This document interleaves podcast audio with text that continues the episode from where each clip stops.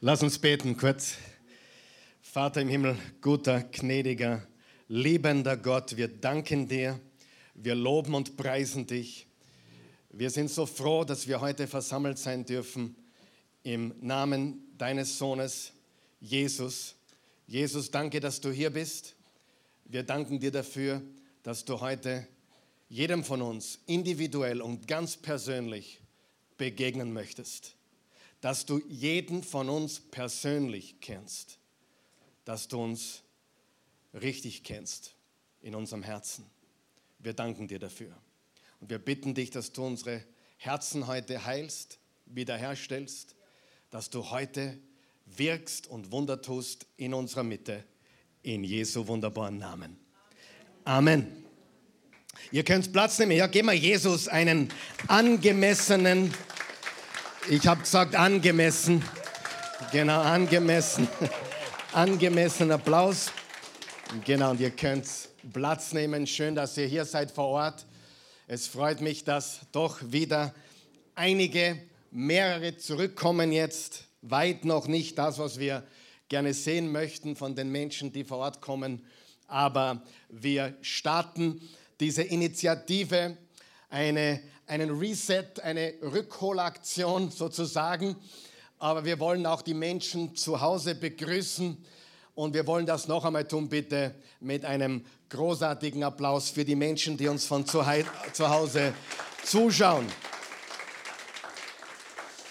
Ja, meine, meine wunderbare Braut, die Braut Christi, ja, das ist so jetzt wirklich von meiner Frau sprechen und nicht von den Menschen, die an Jesus glauben, die auch Braut Christi heißen. Wisst ihr das? Ja. ja. Nur ich rede von der Braut Christi mit langen I. Äh, sie meint, dass die Botschaft, die wir heute hören werden, eine der aller, aller wichtigsten ist, die man hören muss. Und ich bin der Meinung, dass jede Botschaft, die wir hier verkündigen, wichtig ist. Sonst würden wir sie natürlich gar nicht äh, predigen. Aber heute ist sicherlich extrem entscheidend für einige von uns, für einige von euch, vielleicht auch für mich. Ich denke, die Botschaft, die wir heute hören, ist immer relevant, weil wir in einer gebrochenen Welt leben. Und äh, wir schließen heute äh, die Serie mit dem Namen Chainbreaker, zu Deutsch Kettenbrecher, mit dem finalen und fünften Teil ab.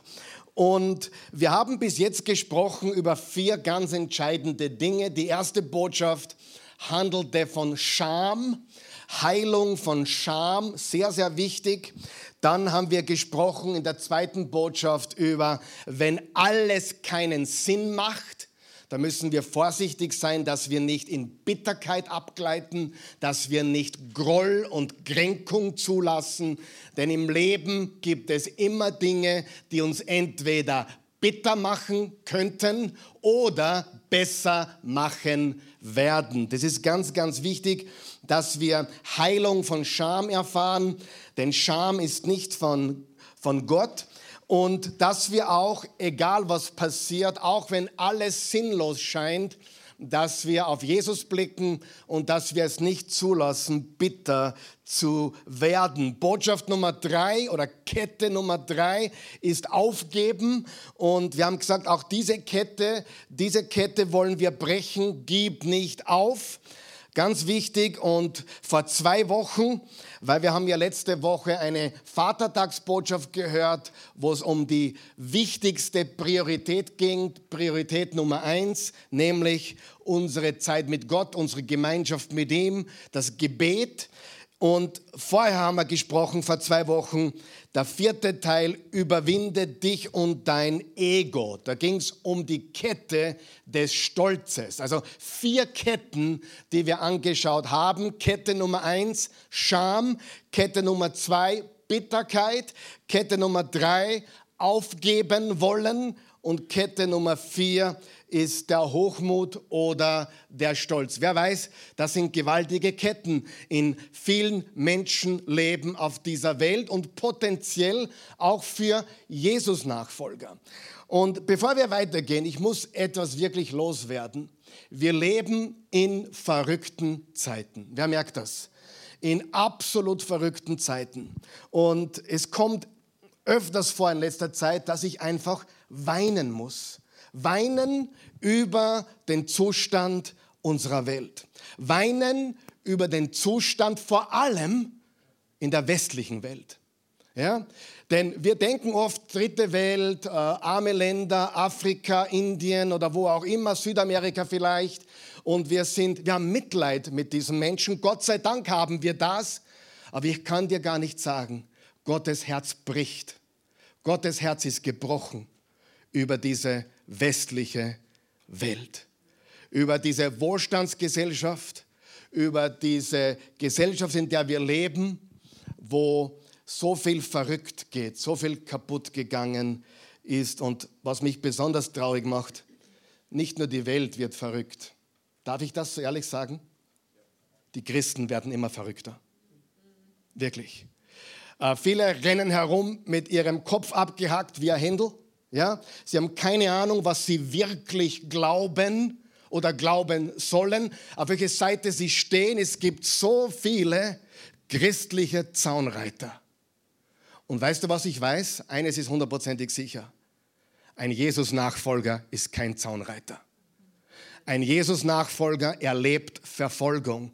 Ein Jesus-Nachfolger kann nicht überall dabei sein. Ein Jesus-Nachfolger kann nicht überall mitschwimmen. Ein Jesus-Nachfolger muss auch gegen den Strom schwimmen können. Amen.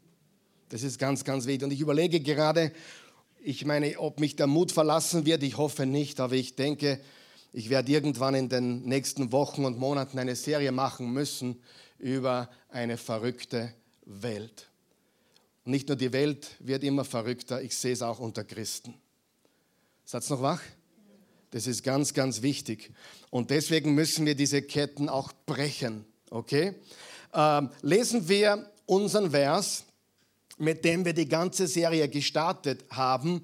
Lukas 4, Verse 18 bis 19. Das waren die ersten Sätze, äh, die Jesus aus seinem Mund kommen ließ, bevor er sein Wirken begonnen hat. Lukas 4, er ging wie jeden Sabbat, wie jede Woche ging er in die Synagoge. Er ging, ging quasi zu seiner Heimatgemeinde, ja, jeden Sonntag, das war seine Gewohnheit. Und an diesem besonderen Sabbat hat er die Schriftrolle von Jesaja entgegengenommen und hat gelesen: Der Geist des Herrn ruht auf mir denn der Herr hat mich gesalbt, er hat mich gesandt mit dem Auftrag, den Armen gute Botschaft zu bringen, den Gefangenen zu verkünden, dass sie frei sein sollen und den Blinden, dass sie sehen werden, den Unterdrückten die Freiheit zu bringen und ein Jahr der Gnade des Herrn auszurufen. Zweimal haben wir das Wort frei oder Freiheit. Und dann hat Jesus diese Passage auf sich angewandt. Er hat gesagt, der bin ich. Von dem hier geschrieben steht, der bin ich. Ich bin gekommen, um sie frei zu machen. Ich bin gekommen, um die Unterdrückten, um die, die in Ketten sind, die Freiheit zu bringen. Und eine der wichtigsten Dinge, die wir im Leben lernen müssen, ist, wie kann ich mir selbst vergeben? Wie kann ich mir selbst vergeben? Oder die Frage könnte auch lauten, warum kann ich mir selbst nicht vergeben? Aber ich denke, die bessere Frage ist, und ist auch der Titel der heutigen Botschaft, wie, wie kann ich mir selbst vergeben? Mit anderen Worten, Frieden zu schließen mit mir selbst. Frieden zu schließen mit meiner Vergangenheit. Frieden zu schließen mit dem, was gewesen ist. Frieden zu schließen mit meiner Vergangenheit. Und sich selbst zu vergeben ist oft nicht leicht. Und bevor wir weitergehen, ganz wichtig, ich rede nicht von Leichtsinnigkeit. Wer kennt diese Leute, die in einer Tour Dinge sagen, Dinge denken, Dinge tun, Menschen verletzen und es als Bagatelle abtun, bagatellisieren, war eh nix. Und dann haben wir eine komische Lehre auch im Leib Christi, das, das Gnadenmovement, die Gnadenbewegung. Gnade ist keine Bewegung, Glaube ist keine Bewegung. Gott ist ein Gott der Gnade und wir vertrauen ihm. Aber billige Gnade gibt es nicht. Lasst es einmal sickern, bitte. Billige Gnade gibt es nicht. Und trotzdem oder gerade deswegen müssen einige von uns lernen, sich selbst zu vergeben. Denn wenn wir das nicht tun, dann werden wir geritten von Schuldgefühlen. Wir werden geritten von Verdammnis. Und wir könnten sagen, dass sich heute der Kreis in dieser Serie schließt. Wir haben mit Scham begonnen und wir enden heute mit Verdammnis und Schuldgefühlen. Also die erste Botschaft, Heilung von Scham und heute die letzte angemessene Botschaft, wie kann ich mir selbst vergeben? Jesus hat dir vergeben. Weißt du das? Jesus ist für alle deine Sünden gestorben, Sünden der Vergangenheit, Sünden der Gegenwart und Sünden der Zukunft. Als Jesus starb am Kreuz für dich und für mich und für jeden noch so schmutzigen Sünder auf der Welt, waren alle Sünden, die wir begehen würden, noch alle in der Zukunft, oder nicht? Viele Christen denken, jetzt bin ich gerettet, jetzt habe ich ewiges Leben, aber wenn ich jetzt wieder mal sündige, dann schließt Gott mich aus. Frage, würdest du deine Tochter, deinen Sohn ausschließen von deiner Familie, weil er oder sie wieder mal gesündigt hat? Nein, du gibst deine Kinder nicht wieder her. Und unser Vater ist ein guter Vater. Und wenn du einen schlechten Vater hattest oder einen menschlichen Vater, so wie wir alle, dann weißt du, wir machen alle Fehler. Aber eines ist sicher, unser Gott macht keinen Fehler. Und seine Gnade ist neu jeden Morgen. Sein Erbarmen ist frisch jeden Morgen. Jesus hat dir vergeben. Halleluja.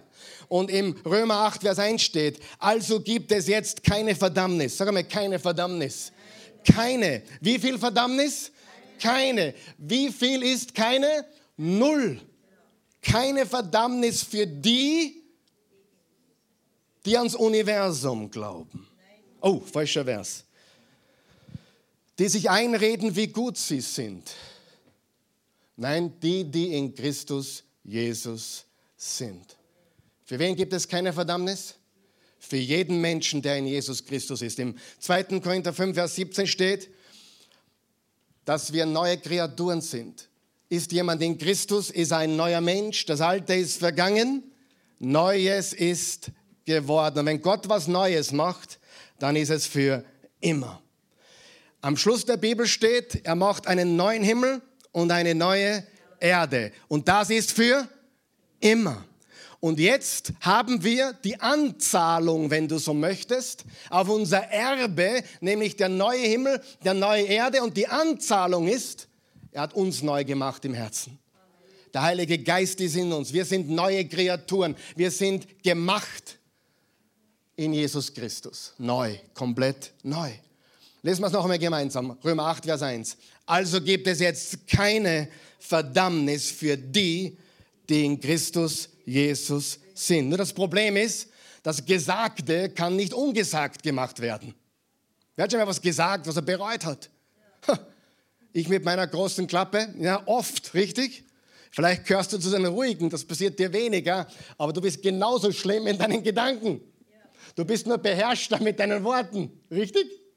Wer hat auch ein Mundproblem? Ja, ich bete dann gleich für Lügner, gell? Für, für alle die nicht zur Wahrheit stehen. Also, wir werden einen Altaraufruf machen, werde allen Lügnern die Hände auflegen und den Lügengeist austreiben. Aber das geht ja gar nicht. Wer euch weiß, es ist eine Entscheidung, die Wahrheit zu leben und zu tun. Aber das Problem ist, das Gesagte kann nicht ungesagt gemacht werden. Das Geschehene kann auch nicht ungeschehen gemacht werden. Hör mir bitte gut zu, egal wie sehr du es dir wünschst, egal wie sehr du es willst, das, was passiert ist, ist passiert. Du kannst dir hundertmal wünschen, wäre das nicht passiert, hätte mir der das nicht angetan, hätte sie nicht das so gemacht, hätte ich nicht oder wäre ich nicht, hätte ich nicht, wäre ich nicht und so weiter. Egal wie oft du dir das sagst oder denkst, es ändert nichts daran, dass deine Vergangenheit das beinhaltet, was sie nun mal beinhaltet. Du kannst nichts Gesagtes, nichts Geschehenes ungesagt oder ungeschehen machen. Und ja, du hast gelogen, ich auch. Und ja, du hast gestohlen und ich auch. Und wenn du noch sagst, ich habe noch nie gestohlen, dann frage ich deinen Chef, ob du schon jemals irgendwas, eine Büroklammer mitgehen hast lassen oder irgendwas. Jeder von uns hat schon gestohlen, stimmt es? Jeder. Und jeder hat schon betrogen. Ja, du hast gestohlen. Ja, du hast betrogen. Ja, du hast etwas Unrechtes getan. Vielleicht hast du sogar Ehebruch begangen. Vielleicht sogar letzte Nacht. Aber weißt du was? Gottes Gnade ist neu jeden Morgen. Seine Güte, seine Treue, seine Liebe. Noch einmal, ich betone das gerne, das ist nicht billige Gnade. Ich komme gleich dazu. Wenn du sagst, naja, super, dass ich das heute höre, weil heute Nacht mache ich es wieder, dann bist du nicht zu retten. Wer von euch weiß, wenn Gottes Gnade uns erfasst, dann machen wir Fehler, wir begehen Sünden. Und wir entschließen uns, das nie wieder zu tun. Und selbst wenn wir es wieder tun, vergibt er uns aufs Neue. Aber Umkehr bedeutet, es ist meine aufrichtige Intention. Hast du mich gehört? Aufrichtige Intention. Das mache ich nicht mehr. Das sage ich nicht mehr. Und natürlich, gerade passiert es dem einen oder anderen wieder. Und seine Gnade ist wieder da. Aber wenn du zum Punkt kommst, wo du sagst, er vergibt mir sowieso, weil er muss mir sowieso vergeben und ich mache es wieder, weil er vergibt mir eh immer, dann hast du was komplett falsch verstanden. Amen. Sag mal wach. Wenn du zu Gott kommst, egal was gestern passiert ist, und selbst wenn du das Schlimmste getan hast, letzte Nacht, was sich ein Mensch vorstellen kann, wenn du aufrichtigen Herzens zu Jesus kommst oder zu, zum Vater in Jesu Namen, vergibt er dir auf der Stelle. Und wenn du wirklich deine Vergangenheit hinter dir lassen willst, ist seine Gnade übermäßig reich. Wenn du beginnst, seine Gnade ausnutzen zu wollen, nicht, dass Gott, selbst das kann Gott vergeben. Wer von euch weiß, Gott kann alle unsere Dummheiten vergeben. Er vergibt sogar unsere falschen Motive. Alles vergibt er. Aber wir kommen nicht weiter und es wird immer schlimmer und es wird immer dunkler. Liebt er uns immer noch? Absolut, aber es kann immer dunkler werden und immer verwirrter werden. Und wir leben in einer Zeit, liebe Freunde, da findet man die Wahrheit nicht mehr einfach herumliegen. Wir leben in einer Zeit, da musst du die Wahrheit suchen. Ist unfassbar. Ich kann mich erinnern, ich war, ich war im Fußball, in der Fußballmannschaft und ich war Ministrant in der katholischen Kirche. Das war Anfang der 80er Jahre des letzten Jahrhunderts. Und wir waren Ministranten. Wenn wir über Jesus geredet haben, hat jeder gewusst, von was wir reden. Katholisch, ganz normal. Wir sind Ministranten. Sogar am Fußballplatz war die Hälfte Ministranten. Heute, wenn du auf die Straße gehst und jemand fragst, was Weihnachten ist, die Leute wissen es echt, echt nicht mehr. Und je gescheiter sie sind, umso depperter werden sie. Habe ich nicht recht? Es ist unfassbar. Die Mensch, du, du, du findest, es gibt so viel Lüge und so viel Verwirrung und Satan hat es geschafft. Jetzt bin ich schon bei meiner Serie, wie verrückt die Welt geworden ist. Aber Satan hat es tatsächlich geschafft, dass man die Wahrheit kaum noch findet. Es ist tragisch. Und wir müssen gegensteuern. Wir müssen uns der Wahrheit verschreiben. Amen. Gut. Äh, das war jetzt nicht mein Thema, aber ich möchte dir sagen, egal was du getan hast, vielleicht hast du sogar abgetrieben, ein Baby abgetrieben und du wirst damit nicht fertig. Du hast Ehebruch begangen, vielleicht hast du dich scheiden lassen und dann bist du draufgekommen, das war doch nicht die beste Entscheidung. Ja. Es gibt so viele Dinge Oder vielleicht warst du ein guter Mann, ein Workaholic, der für die Familie, ich liebe die Familie so sehr, ich habe rund um die Uhr gearbeitet und du hast verpasst, deine Kinder groß werden zu sehen. Ich kenne genügend Männer, die sich heute auf die Birne greifen und sagen, hätte ich weniger Zeit im Büro verbracht. Das ist ein echtes Schuldgefühl. Weißt du, was ich meine? Arbeit ist nicht das Nonplusultra. Arbeit ist nicht, für manche schon, ja, aber das haben wir dahingestellt. Wichtig ist, dass wir Jesus folgen. Und egal woher dein Schuldgefühl kommt, Jesus vergibt alles. Und du kannst es nicht rückgängig machen, du kannst nur damit richtig umgehen. Und jetzt kommt eine ganz wichtige Aussage, liebe Freunde. Nicht alle Schuldgefühle sind gleich. Und nicht alle Schuldgefühle sind gleichberechtigt. Sagen wir das gemeinsam. Nicht alle Schuldgefühle sind gleichberechtigt. Noch einmal. Nicht alle Schuldgefühle sind gleichberechtigt. Nicht alle Schuldgefühle sind vom Teufel. Es gibt Prediger, die sagen, alle Schuldgefühle sind vom Satan. Stimmt nicht. Manche kommen von Gott. Ja, wirklich.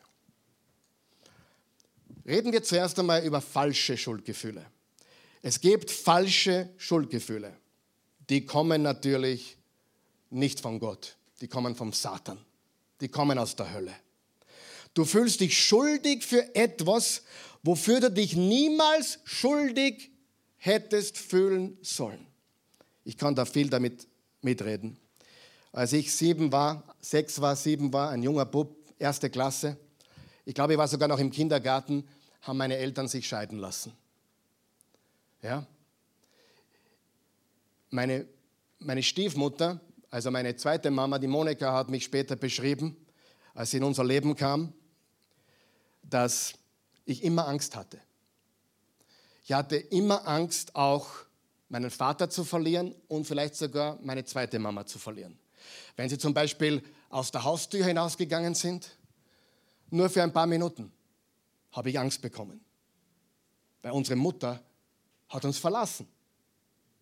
Nicht, dass der Papa unschuldig war, um Himmels Willen. Der hat viel dazu beigetragen. Aber die Wahrheit ist, ich war voll mit Angst. Und ich habe später herausgefunden, ich war auch voller Schuldgefühle. Ich habe wirklich geglaubt oder gedacht, meine Eltern haben sich scheiden lassen und ich habe was zu tun damit. Ich bin schuldig. Und weißt du, wie viele Kinder das glauben? Weißt du, wie viele Kinder glauben, meine Eltern unbewusst wahrscheinlich, aber in den meisten Fällen unbewusst oder unterbewusst, meine Eltern haben sich getrennt, mit mir als Kind stimmt etwas nicht. Häufig. Und hier ist die befreiende Wahrheit. Es ist deine Schuld, 0, Josef. Du hast keine Schuld daran. Deine Eltern und meine Eltern haben eine negative oder schlechte Entscheidung getroffen. Das ist nicht meine Schuld, das ist nicht die Schuld des Volksschülers oder des Teenagers, aber wie viele gibt es, die genau so denken? Amen. Das ist falsche Schuld. Das ist falsche, sag mal, falsche Schuld. Und woher kommt falsche Schuld? Aus der tiefsten Hölle. Das ist mein Beispiel und ich habe es wirklich erlebt und ich war ein Komplexler. Ich war wirklich ein Komplexler bis in mein hohes Teenageralter. Heute weiß ich warum. Es war dieses Schuldgefühl, diese, dieses Angstgefühl, das ich hatte, jemanden zu verlieren. Und als die Christi in mein Leben kam, ist mein Selbstwert so gewaltig gestiegen. Das liegt daran, wenn man es fußballerisch vergleichen soll. Ich bin Bezirksliga, sie ist Champions League. Ja, also mein Selbstbewusstsein, mein Selbstbewusstsein war nicht immer gut. Aber das war ein ganz wichtiger Punkt in meinem Leben. Vielleicht bist du Opfer geworden von Missbrauch. Opfer von Missbrauch. Jemand hat dich ausgenützt. Körperlicher Missbrauch, seelischer Missbrauch. Wie viele kenne ich? Ich kenne Mädchen. Ich kenne Frauen, die heute Frauen sind, die mit zwei, drei, vier, fünf, sechs, sieben oder acht missbraucht worden sind und glauben, es ist ihre Schuld. Da stimmt mit mir etwas nicht. Hör mir gut zu, es ist nicht deine Schuld.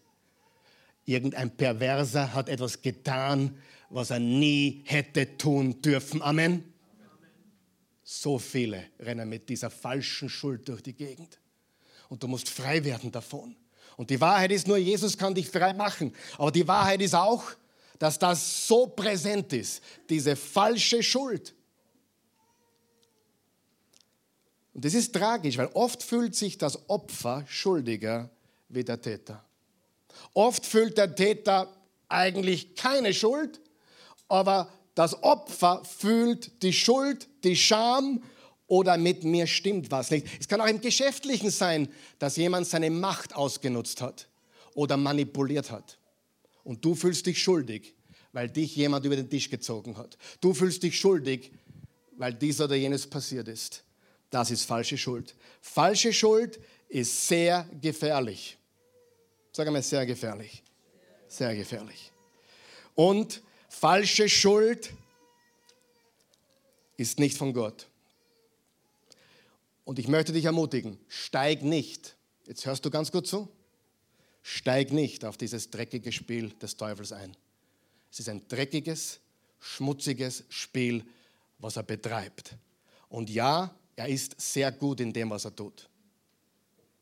Er hat es geschafft in Österreich, dass Menschen, junge Menschen, in den 80er Jahren, als ich ein Kind war, noch ganz genau wussten, was Weihnachten ist. Und heute fragst du zehn junge Leute, was Weihnachten ist, sie haben keine Ahnung. Ich habe im Radio gehört, jemand wurde gefragt, ob er weiß, was der Karfreitag ist. Die Antwort war, es hat mit der Geburt von jemandem zu tun, war die Antwort. Und das war noch eine der besten Antworten. Satan ist schlau. Und über das, was er Letz-, im letzten Jahr getan hat, will ich gar nicht reden. Aber eines ist klar, wir müssen aufwachen. Und wir müssen auch Dinge von uns geben, die der Masse nicht passt. Die Wahrheit ist, falsche Schuld ist ein dreckiges Spiel des Teufels. Ein dreckiges Spiel des Widersachers. Übrigens im 2. Korinther 2, Vers 11 steht, das ist glaube ich nicht auf der Outline, da steht, wir kennen seine Tricks nur zu gut. Paulus kannte seine Tricks. Die meisten Christen kennen sie leider nicht. Mein guter Freund, der Edward John, hat immer gesagt, nur drei Prozent der Christen haben die Bibel überhaupt durchgelesen. Der Christen. Da kannst du auf die Birn greifen, oder? Nur drei Prozent der sogenannten bekennenden Christen haben die Bibel jemals durchgelesen. Na, geht's noch? Geht's noch? Woher wollen wir wissen, wer wir wirklich sind in Jesus, wenn wir das Wort nicht kennen? Warum predigen wir hier Woche für Woche das Wort Gottes und nicht die Meinung eines Menschen? Warum gehen wir hier wirklich Woche für Woche, Vers für Vers durch Bibelbücher? Warum? Weil wir gläubige Jesus-Nachfolger sattelfest sein müssen im Wort Gottes. Aber die meisten Christen sind selbst verblendet und schwimmen mit, mit allem, was herunterkommt von oben. Und das mit der falschen Schuld ist ein dreckiges Spiel. Siehst du das? Wer weiß, dass das ist? Das ist ein dreckiges Spiel. Und nur Jesus kann dich heilen. Auf der Stelle kann er dich heilen. Okay, das ist die falsche Schuld. Gehen wir zur nächsten Schuld und das sind gute Schuldgefühle. Sag einmal gute Schuldgefühle. Eine gesunde Schuld oder gesunde himmlische Schuldgefühle. Eine Schuld oder ein Schuldgefühl ein Geschenk, es ist ein Geschenk Gottes, ist eine göttliche Überführung. Eine göttliche Überführung. Satan verdammt, Jesus überführt. Das ist ein großer, großer Unterschied im Leben. Lesen wir 2. Korinther 7, Vers 10. Denn die Betrübnis nach Gottes Sinn, die Betrübnis nach Gottes Sinn bewirkt eine nie zu bereuende Buße zum Heil. Die Betrübnis der Welt aber bewirkt den Tod. Wir haben es hier mit zwei Arten von Betrübnis oder Reue oder Schmerz zu tun. Gibt es Schuldgefühle, die gut sind? Absolut. Wenn du es zulässt, dich Gott näher zu bringen. Der gleiche Vers in der Hoffnung für alle Übersetzung, denn die von Gott bewirkte Traurigkeit führt zur Umkehr. Sag einmal Umkehr. Und bringt Rettung. Sag einmal Rettung. Die gottgewollte Traurigkeit, die gottbewirkte Traurigkeit, die gottbewirkte Traurigkeit führt zur Umkehr und bringt Rettung. Und wer sollte das jemals bereuen? Nur die Traurigkeit, die, die rein menschlicher Art ist, bewirkt den Tod. Das himmlische Schuldgefühl ist eine Überführung des Heiligen Geistes. Habe ich euch noch? Wisst ihr, was ich, von was ich rede? Eine Überführung des Heiligen Geistes. Und zwar mit dem Resultat, du hast recht du hast recht. Das, was ich getan habe, ist falsch. Das, was ich getan habe, ist Sünde. Und es tut mir aufrichtig leid und ich kehre um davon und ich will keinen Tag länger so mehr leben. Halleluja. Das ist göttliche Überführung. Und das ist ein Werk der Gnade Gottes, der in uns umrührt. Wenn der Heilige Geist in deinem Herzen noch nie umgerührt hat. Wer, kennt, wer weiß, was ich meine mit umrühren? Diese Gedanken, wo du wieder hinklickt hast, was du wieder gedacht hast, was du wieder gesagt hast, was du wieder getan hast. Verdammt er dich? Nein. Überführt er dich? Ja. Gott verdammt dich nicht. Verdammnis führt zur Zerstörung. Du kannst dein Leben nicht leben. Wenn du als dreijähriges Mädchen zum Beispiel missbraucht wurdest, ist es tragisch. Es ist nicht deine Schuld. Es ist nicht deine Schuld. Es ist nicht deine Schuld. Aber wenn das dein Leben bestimmt, bis ins hohe Alter, dann lebst du nicht. Egal wie du es verändern willst, du kannst es nicht verändern, du kannst es nur loslassen. Ein Gefühl der Überführung bedeutet, ich will nicht länger so leben. Ich will mich ändern. Ich will richtig leben. Ich will richtig leben.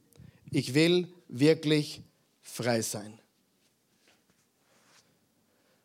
Gott vorher im Büro mit David gesprochen darüber, wer unsere Lieblingsfußballer sind. Das sind nicht die schönen und leben und netten, sondern wir lieben die mit die Ecken und Kanten. Anatovic, Ibrahimovic, Itch, Hauptsache, nein, Spaß. Aber das sind unsere Fußballer. Das sind Fußballer. Ich meine, die, die Tätowierungen können sie sich sparen, ja? Spaß. Aber die, diese Typen liebe ich. Die, die Good Boys, äh, ist nicht so mein Ding. Warum? I'm also a bad boy. Bad for the Lord. Halleluja. Und darum, es gibt, es gibt einen Anautovic, es gibt einen Ibrahimovic in der Bibel. Wisst ihr, wer er heißt? Petrus. Petrus. Immer sein, immer den Mund offen gehabt. Wahrscheinlich war er tätowiert auch. Ich, ich gehe davon aus, dass Petrus tätowiert war. Und Jesus hat gesagt, oh mein Gott, ich liebe dich trotzdem, hat sie die Augen zugemacht. Petrus war ein Typ, mit Ecken und Kanten. Sag einmal Ecken und Kanten. Ich bin, so, ich bin so froh, dass Gott Menschen mit Ecken und Kanten liebt. Ich bin so froh, dass Gott Menschen mit Fehler verwendet. Gott verwendet keine perfekten, er verwendet vergebene, befreite und geheilte. Da kann ich alle, alle zwei Hände heben. Und alle Viers könnt mir jetzt am Boden legen und alle vier nach oben strecken, das bin ich. Aber der Petrus hat solche dummen Sachen gemacht. Als Jesus kurz vor, dem, vor der Gefangennahme war, hat er zu Petrus gesagt, Petrus, dein Mund war schon wieder ganz groß offen. Ich werde dich nie verlassen.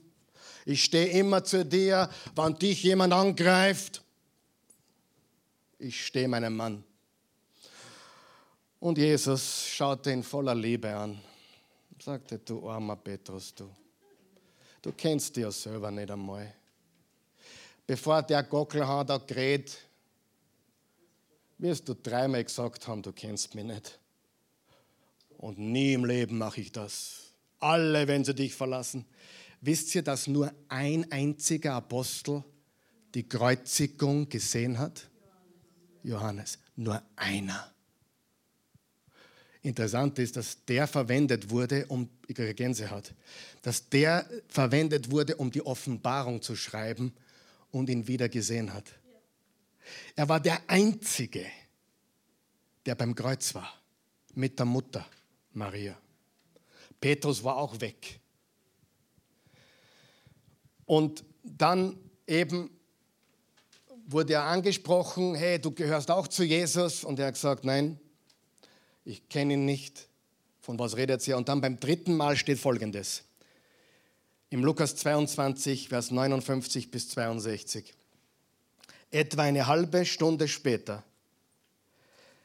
Etwa eine halbe Stunde, was? Später. Seit dem zweiten Verleugnen. Jetzt ist das, das, dritte Mal. Behauptete ein Dritter. Natürlich war der auch mit ihm zusammen. Er ist ja auch ein Galiläer. Das bedeutet, mit anderen Worten, deine Sprache verrät dich dein Waldviertler Dialekt, den kannst du nicht verbergen. Ja? Du bist auch aus Galiläa, da reden so, wie du redest. Du gehörst zu ihm. Aber Petrus wehrte ab. Ich weiß gar nicht, wovon du redest. Mensch, in diesem Augenblick, noch während Petrus redete, krähte der Hahn. Der Herr wandte sich um. Das ist ein genialer Satz jetzt. Der Herr wandte sich um und blickte Petrus an. Die Augen haben sich getroffen. Da erinnerte sich Petrus an das, was der Herr zu ihm gesagt hatte. Bevor der Hahn heute kräht, wirst du mich dreimal verleugnen. Und jetzt kommt's. Und er ging hinaus und fing an, bitterlich zu weinen. Sieh, Petrus erlebte wahre Umkehr. Es tut mir wirklich leid. Ich werde mich verändern. Judas hat im Prinzip fast das Gleiche getan. Jetzt pass auf, Petrus hat ihn dreimal verleugnet, Judas hat ihn einmal verraten.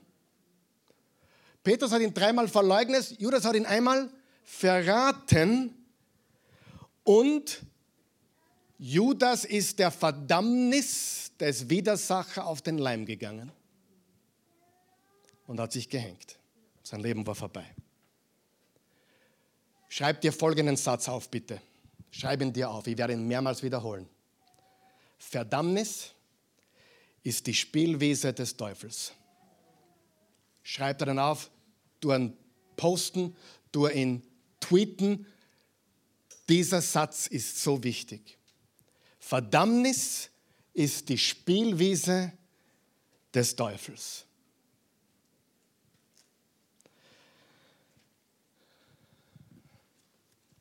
Sind wir noch da? Die erste Schuld ist eine falsche Schuld, weil du dich schuldig fühlst für etwas, was dir angetan wurde oder in deinem Leben passiert ist.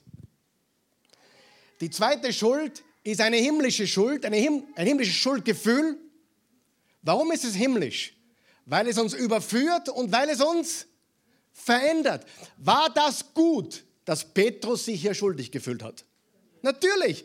Er fühlte sich so schuldig, so dreckig und er ging hinaus und weinte bitterlich. Und dass das echte Umkehr ist, wissen wir aus der Geschichte. Frage, wer wurde der erste Gastsprecher bei der ersten Pfingstkonferenz? Petrus. 3000 Männer plus Frauen und Kinder. Um die 20.000 Menschen kamen zum Glauben an diesen Tag durch eine Predigt von Petrus. Petrus, Petrus, dieser dumme, dumme Dummling. Dumm auf Drogen. Verrückt dumm. Ja, aber sind wir nicht auch alle so dumm manchmal?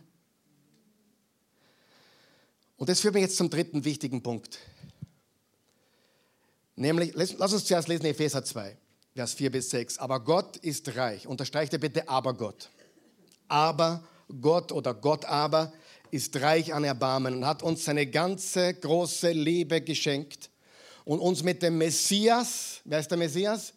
Jesus Christus, lebendig gemacht. Ja, auch uns, die aufgrund ihrer Verfehlungen für ihn tot waren. Bedenkt, bedenkt. Aus reiner Gnade seid ihr gerettet.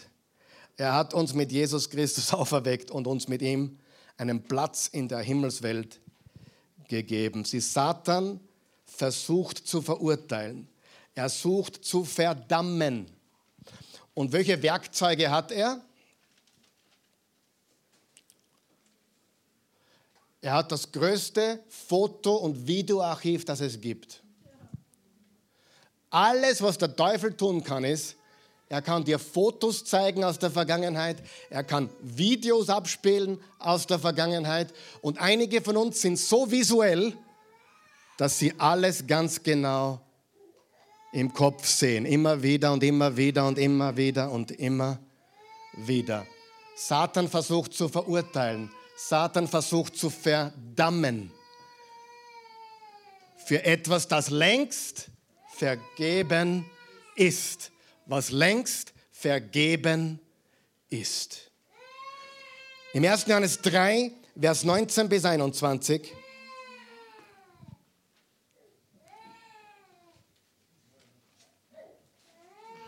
Erste Johannes 3, Verse 19 bis 21. Wir landen jetzt dieses Flugzeug, okay? Ganz wichtig, was hier steht. Und das ist von Johannes geschrieben, der die Offenbarung schrieb. Und der schreibt folgendes. Daran werden wir erkennen, dass wir aus der Wahrheit sind. Frage, wer will aus der Wahrheit sein? Halleluja. Das ist doch so wichtig. Wer ist die Wahrheit? Christus. Ich bin der Weg, die Wahrheit und das Leben. Daran werden wir erkennen, dass wir aus der Wahrheit sind. Und jetzt pass auf. Hörst du jetzt gut zu? Lies das deutlich. Und vor ihm, vor wem? werden wir unser Herz beruhigen. Unser Herz muss beruhigt werden. Da geht es um einen Frieden im Herzen. Da geht es um, dass du dir selber vergibst. Du hast keinen Frieden, wenn du mit dir und deiner Vergangenheit im Konflikt bist. Und wenn du mit dir und deiner Vergangenheit im Konflikt bist, kannst du kein beruhigtes Leben leben. Und ich muss dazu auch sagen, es gibt auch einen falschen Frieden. Menschen, die so voll sind mit sich selbst, dass sie nicht merken, wie sündig sie sind. Und das ist noch, sag einmal noch, das ist noch destruktiver, weil sie aufgrund ihres Lebens, ihres Erfolges, ihrer eigenen Güte, ihrer vermeintlichen Selbstgerechtigkeit Glauben Sie, Sie stehen über den Dingen. Haben wir besprochen beim Thema Stolz. Das gilt für mich nicht. Ja. Ich, natürlich habe ich einen Fehler gemacht, aber in Wahrheit bin ich ein besser wie der Hitler. Solche Leute gibt es leider. Im Vergleich zu anderen bin ich ja besser. Schrecklich. Aber hier steht, dass wir unser Herz beruhigen. Denn auch wenn das Herz uns verurteilt, Gott ist größer als unser Herz und erkennt alles. Ihr Lieben, wenn das Herz uns nicht verurteilt, sehen wir Gott mit Zuversicht entgegen. Verurteilt uns das Herz manchmal? Ist das gut manchmal? Ja. Warum ist das manchmal gut? so wie bei Petrus, damit wir erkennen und bitterlich weinen. Ist bitterlich weinen schlecht? Überhaupt nicht. Bitterlich weinen ist gut. Ja? Aber bitte mach nicht den Fehler, dass du glaubst, bitterlich weinen ist Umkehr. Bitterlich weinen ist keine Umkehr. Umkehr ist eine Entscheidung. Wenn du jeden Sonntag wieder weinst, die Umkehr ist eine Entscheidung, Metanoia, 180 Grad Wendung. Umkehr hat nichts mit Weinen zu tun. Umkehr hat mit dem Herzen zu tun. Aber bei Petrus hat er bitterlich geweint und es war echte Umkehr. Aber sein Herz war schwer. Er hat den, den Herrn verleugnet. Aber er kehrte um und er wurde benutzt, unfassbar benutzt. Sieh, es gibt drei Möglichkeiten. Entweder Satan verdammt dich, lass dich nicht auf das dreckige Spiel ein. Wenn das der Fall ist, schick ihn weg. Satan, das sind Fotos, das sind Videos aus der Vergangenheit. Das hat nichts mit meinem Leben mehr zu tun. Jesus hat, mich, hat mir bereits vergeben. Ich habe ewiges Leben. Ich gehöre ihm. Amen. Die Verdammnis schickt man weg. Dieses dreckige Spiel lassen wir nicht zu. Nummer zwei, der Heilige Geist überführt dich. Aber das ist nicht mit Nudelwalger oder mit dem Hammer, sondern das ist Liebe. Und dann überführt dich auch dein eigenes Herz. Warum? Weil du ein Kind Gottes bist. Das heißt, wenn du Dinge tust, die nicht zu Jesus passen, dann wurmt es dich. Und das ist gut. Und wie bringen wir unser Herz zur Ruhe? Indem wir um Vergebung bitten. Und wenn du das schon getan hast, gibt es keinen Grund, weiter in Verdammnis oder Schuldgefühlen zu leben. Es ist erledigt. Halleluja. Petrus hat nicht gesagt, naja, Jesus wird mir nie verzeihen. Nein, er hat gewusst, er hat Fehler gemacht, aber er hat auch gewusst, Jesus wird ihm verzeihen. Der Heilige Geist verurteilt dich nicht, er überführt dich. Satan verurteilt, Gott überführt. Satan will dich zerstören, Gott will dich wiederherstellen. Er vergibt, er hat dir vergeben, daher kannst du seine Gnade annehmen. Und zum Abschluss nach der Auferstehung. Im Johannes 21, Vers 15 bis 17, sie waren beim Fischen und da kommt plötzlich der auferstandene Jesus daher. Als sie gefrühstückt hatten, sagte Jesus zu Simon, Petrus, Simon, Johannes Sohn, liebst du mich mehr als die anderen hier? Gewiss, Herr, antwortete Petrus. Du weißt, dass ich dich lieb habe. Dann weide meine Lämmer, sagte Jesus. Gleich darauf wiederholt er die Frage, Simon, Johannes Sohn, liebst du mich? Ja, Herr, antwortete Petrus. Du weißt, dass ich dich lieb habe. Dann hüte meine Schafe. Noch einmal fragte er ihn, Simon, Johannes Sohn, hast du mich lieb?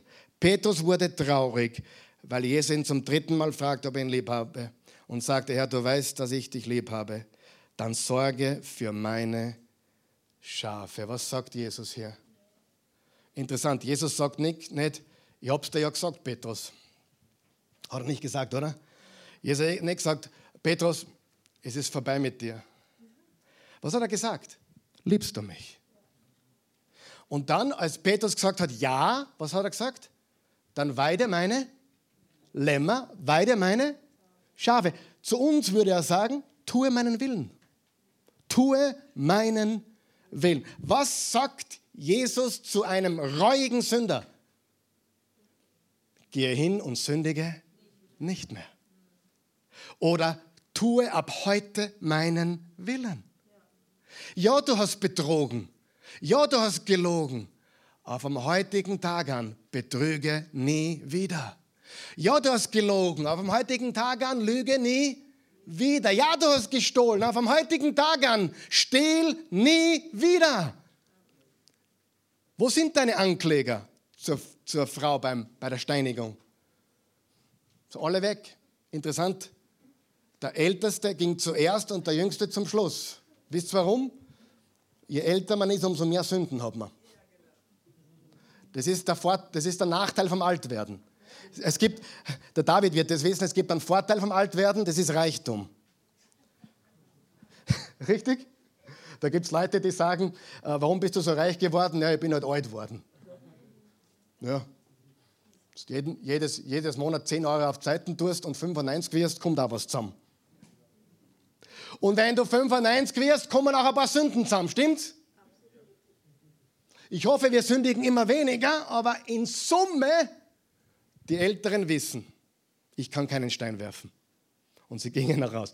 Die Jungen wissen oft nicht, wie viel Dreck am Stecken sie haben und wie schwer das Leben ist. Wissen sie auch nicht, oder? Was sagt Jesus zu dem, der sagt, ja, ich spüre deine Überführung, ich, ich, ich weine bitterlich. Was sagt er? Liebst du mich? Nicht, ich hab das ja gesagt. Nicht, es ist vorbei, sondern Petrus, die Vergangenheit ist vorbei, aber jetzt liebst du mich? Tue meinen Willen. Zeig der Welt meine Liebe. Er nahm die Kna und Petrus hat auch nicht gesagt, so wie Judas, ich bin hoffnungslos verloren. Sie Judas hat sich als hoffnungslos gesehen. Und, und Jesus, ah, Petrus hat, hat die Gnade angenommen. Wer weiß, Gnade muss man auch annehmen. Es ist vergeben. Petrus hat gesagt, es ist vergeben. Es, ich kann es loslassen. Ich kann es hinter mir lassen. Es ist vergeben. 1. Johannes 1, Vers 9. Wenn wir unsere Sünden bekennen, erweist Gott sich als treu und gerecht. Er vergibt uns unsere Sünden und reinigt uns von allem Unrecht, das wir begangen haben. Lass dich nicht berauben. Lass los. Hör auf, dich selbst zu verdammen. Du kannst deine Vergangenheit nicht ändern, so sehr du es auch möchtest. Lass los. Lass los und tu es nie wieder. Geh hin und sündige nicht mehr. Aber das ist unmöglich. Passt, das ist unmöglich, nie wieder.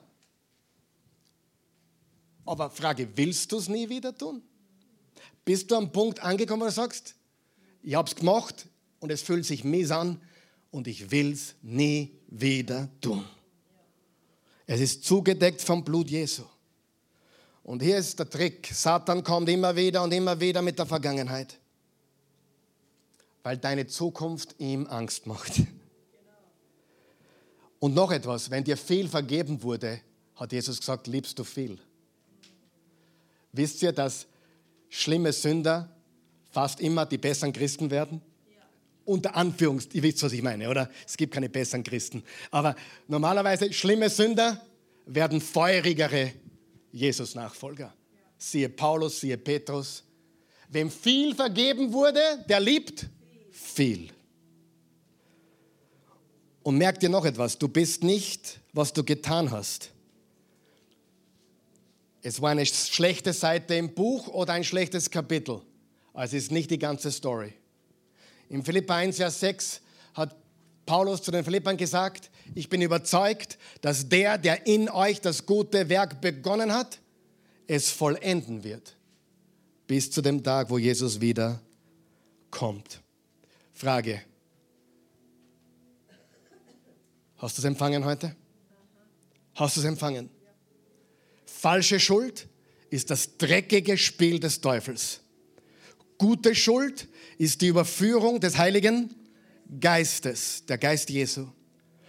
Und wenn dein eigenes Herz dich verurteilt, kannst du wissen, nicht Gott verurteilt dich, dein eigenes Herz verurteilt dich. Sie, Gott verurteilt dich nicht. Es ist dein eigenes neues Herz, was sagt, stopp, das passt nicht. Du gehörst Jesus Christus. Und das ist die Botschaft für heute, dass du dir vergeben kannst, dass du loslassen kannst, dass du weißt, Jesus hat diese Kette gebrochen. Jesus und Gott ist nicht böse auf dich. Er liebt dich mehr, als Worte es fassen können. Und lass es los. Lass dieses dreckige Spiel los. Wenn du sagst, naja, mein Leben ist eh schon so fast vorbei. Erstens stimmt das nicht und zweitens hast du Nachkommen, oder? Und du vererbst nicht, was du hast, du vererbst, wer du bist. in erster Linie. Vererbst du, wer du bist. Amen. Wenn du ein schuldbeladener, verdammter Mensch bist, dann gibst du das weiter.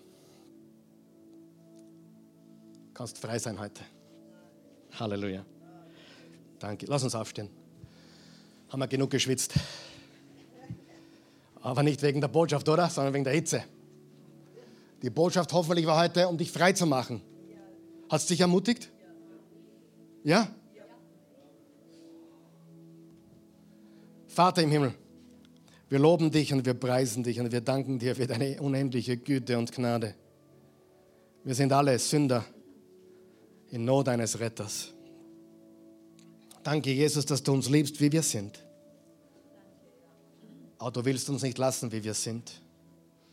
Du lässt auch nicht zu, dass wir, wir ungescholten äh, in Sünde verharren und durchkommen. Nein, du wirst uns stoppen. Du liebst uns zu sehr, um, zu, um zuzuschauen, wie wir uns selbst zerstören. Wir reden nicht von billiger Gnade, wir reden von einer echten Gnade, die immer da ist, aber gleichzeitig heilig ist, weil du heilig bist. Und du hast gesagt, geh hin und sündige nicht mehr. Und gleichzeitig sind die, die, die bekanntesten Jesus-Nachfolger der Geschichte, waren die, die schlimmsten Sünder, die größten Versager. Und vielleicht gerade deswegen hast du sie verwendet. Wenn du hier bist heute Morgen oder zusiehst, diese Botschaft siehst oder hörst, zum späteren Zeitpunkt oder gerade jetzt, und du kennst Jesus nicht.